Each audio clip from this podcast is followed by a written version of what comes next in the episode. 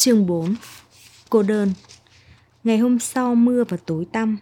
Mưa rơi trên mái của khu chuồng trại và tí tách giỏ xuống đường mái hiên. Mưa rơi trong sân trại và chảy theo đường vòng xuống con hẻm nơi những cây kế vu và cỏ dại mọc đầy. Mưa hắt vào cánh cửa sổ bếp của bà Zuckerman và chảy xuống thành dòng. Mưa rơi trên lưng bầy cừu trong lúc chúng đang gặm cỏ ngoài đồng. Khi đàn cừu đã chán đứng trong mưa, chúng chậm chạp leo lên con hẻm đi vào chuồng. Mưa làm hỏng hết kế hoạch của Wilbur. Hôm nay nó đã đặt kế hoạch đi ra ngoài và đào một cái hố mới trong sân của nó. Nó cũng có những dự định khác, kế hoạch trong ngày của nó đại loại như sau. Điểm tâm lúc 6 giờ 30, có váng sữa, vỏ bánh, hạt tấm, mấy mẩu bánh rán, bánh lúa mì có dính những giọt siro, vỏ khoai tây, những mẩu bánh pudding, sữa trứng với những hạt nho khô sắt lại và vụn mì. Dùng bữa điểm tâm xong lúc 7 giờ. Từ 7 đến 8 giờ, nó dự định trò chuyện với Templeton, gã trượt cống ở bên dưới máng ăn của nó.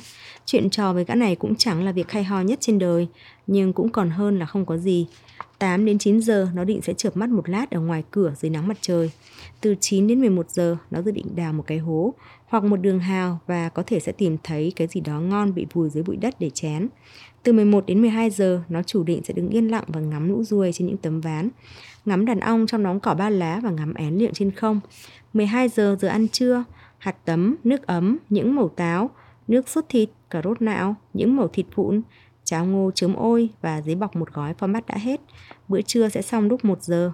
Từ 1 đến 2 giờ, Wilmer ngủ. 2 đến 3 giờ, nó có kế hoạch gãi những chỗ ngứa bằng cách cọ vào hàng rào. 3 đến 4 giờ, nó dự định sẽ đứng im lìm và nghĩ ngợi chuyện đời và chờ đợi Fur. Và 4 giờ thì lại đến bữa chiều. Váng sữa, những mẩu bánh mì kẹp thịt còn sót lại từ hộp thức ăn trưa của Lovey, vỏ mận, khoai tây rán, mấy giọt mứt cam, thêm một chút thức này, một chút thức kia, một mẩu táo bánh táo nướng hay một mẩu bánh bơ. Winber đi ngủ với những dự định này. Nó tỉnh dậy lúc 6 giờ và nhìn mưa. Dường như nó không thể chịu đựng nổi điều đó nữa. Mình đã đặt kế hoạch cho tất cả mọi việc một cách tốt đẹp mà trời thì lại mưa thế này. Nó tự nhủ. Chú đứng dầu dĩ trong chuồng một lúc, rồi chú đi tới cửa và nhìn ra ngoài. Những giọt nước mưa bắn lên mặt chú. Khoảng sân lạnh và ướt, trong máng ăn của chú nước mưa ngập tới một inch. Chẳng thấy chuột xám Templeton đâu cả. Anh có ở ngoài đó không, anh chuột ơi? Wilbur gọi, không có tiếng trả lời. Bỗng dưng Wilbur cảm thấy cô đơn và thiếu bạn. Một ngày giống hết như một ngày khác, chú rên rỉ. Mình còn rất nhỏ, mình chẳng có người bạn thực sự nào ở khu chuồng này cả. Trời thì mưa suốt ngày và phòng sẽ trắng đến lúc thời tiết tồi tệ như vậy. Ôi trời ơi! Và Wilbur lại khóc lần thứ hai trong vòng 2 ngày. Vào lúc 6 giờ 30, Wilbur nghe thấy tiếng đập mạnh của một chiếc xô. Lovey đứng dưới mưa đang khuấy bữa sáng. Đến đây chú lợn, Lovey nói. Gilbert không động đậy, Lovey chút cám vào, vét sạch chiếc xô và bỏ đi. Anh ta để ý thấy có điều gì không ổn với chú lợn. Gilbert không thích ăn, chú muốn được yêu thương. Chú muốn có một người bạn, một ai đó có thể chơi với chú. Chú đề cập việc này với ngỗng cái đang nằm lặng lẽ ở một góc trong chuồng cừu. Chị sẽ đến đây và chơi với em chứ? Chú hỏi. Xin lỗi, xin lỗi, xin lỗi, ngỗng nói. Tôi đang nằm ấp trứng, có 8 quả, phải giữ cho chúng được sưởi, sưởi, sưởi ấm. Tôi phải nằm ngay tại đây, tôi không phải là kẻ ba ba ba hoa. Tôi không chơi đùa khi ấp trứng, tôi đang mong đợi ngỗng con ra đời. Hmm, em không hề nghĩ là chị đang mong đợi chim gõ kiến, Wimber cay đắng nói. Sau đó Wimber quay sang nói với một con cừu con. Anh làm ơn chơi với tôi chứ? Chú hỏi. Tất nhiên là không, cừu con nói.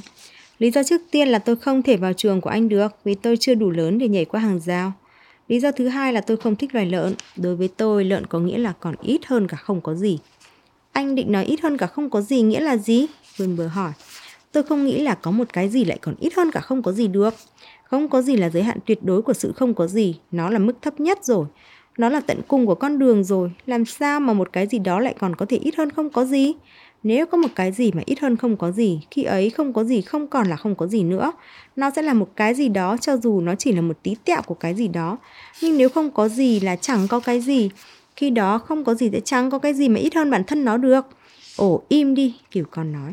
Hãy tự chơi một mình, tôi không chơi với lợn. Wilbur buồn bã nằm xuống và lắng nghe mưa. Một tháng sau, chú thấy gã chuột bò dọc xuống tấm ván nghiêng mà gã dùng để làm thang. Anh sẽ chơi với tôi chứ, Templeton? Wilbur hỏi. Chơi ư? Templeton vừa vân vê dưới mép vừa nói. Chơi ư? Ta hầu như chả biết nghĩa của từ đó nữa cơ. À, Wimber nói, nghĩa là chơi là đùa giỡn là chạy nhảy và vui vẻ ấy mà. Ta chẳng bao giờ làm những gì mà ta có thể tránh được, gã chuột tranh chùa đáp. Ta thích sử dụng thời gian của mình để ăn, để gặm nhấm, để thăm thính và lẩn trốn còn hơn. Ta là một kẻ ham ăn chứ không phải một kẻ ham vui. Ngay bây giờ ta đang trên đường tới mang ăn của chúng mày để chén bữa điểm tâm, vì chúng mày không thích ăn mà. Và gã trượt Templeton lén lút bò dọc theo tường, rồi biến vào một đường hầm riêng mà gã tự đào ở giữa cửa và máng ăn trong khoảng sân của Wimber. Templeton là một gã trượt nắm mánh khóe, và gã có cách riêng của mình. Đường hầm là một ví dụ về sự khéo léo và xảo quyệt của gã.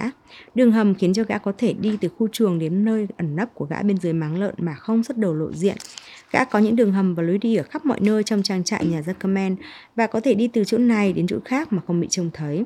Thường thì gã ngủ suốt ngày và chỉ đi ra ngoài sau khi trời tối. Quinmer rõ nhìn gã biến vào trong đường hầm. Một tháng sau, chú thấy cái mõm nhọn hoắt của gã chuột nhô ra từ bên dưới máng gỗ. Templeton thận trọng đu qua thành máng. Điều này dường như vượt quá sức chịu đựng của Wilbur. Và cái ngày mưa gió ảm đạm này phải nhìn người khác ăn mất bữa điểm tâm của mình. Chú biết rằng ở ngoài đó Templeton đang bị ướt sũng dưới trời mưa như chút, nhưng thậm chí cả điều đó cũng chẳng an ủi được chú. Không bạn bè, buồn nản và đói. Chú ra mình xuống đống phân ủ và thổn thức. Cuối buổi chiều hôm ấy, Lovey đến gặp ông Zuckerman. Tôi nghĩ là có điều gì không ổn với chú lợn ấy của ông. Nó không hề đụng đến thức ăn. Hãy cho nó uống hai thìa đầy lưu huỳnh và một chút mật mía, ông Zuckerman nói.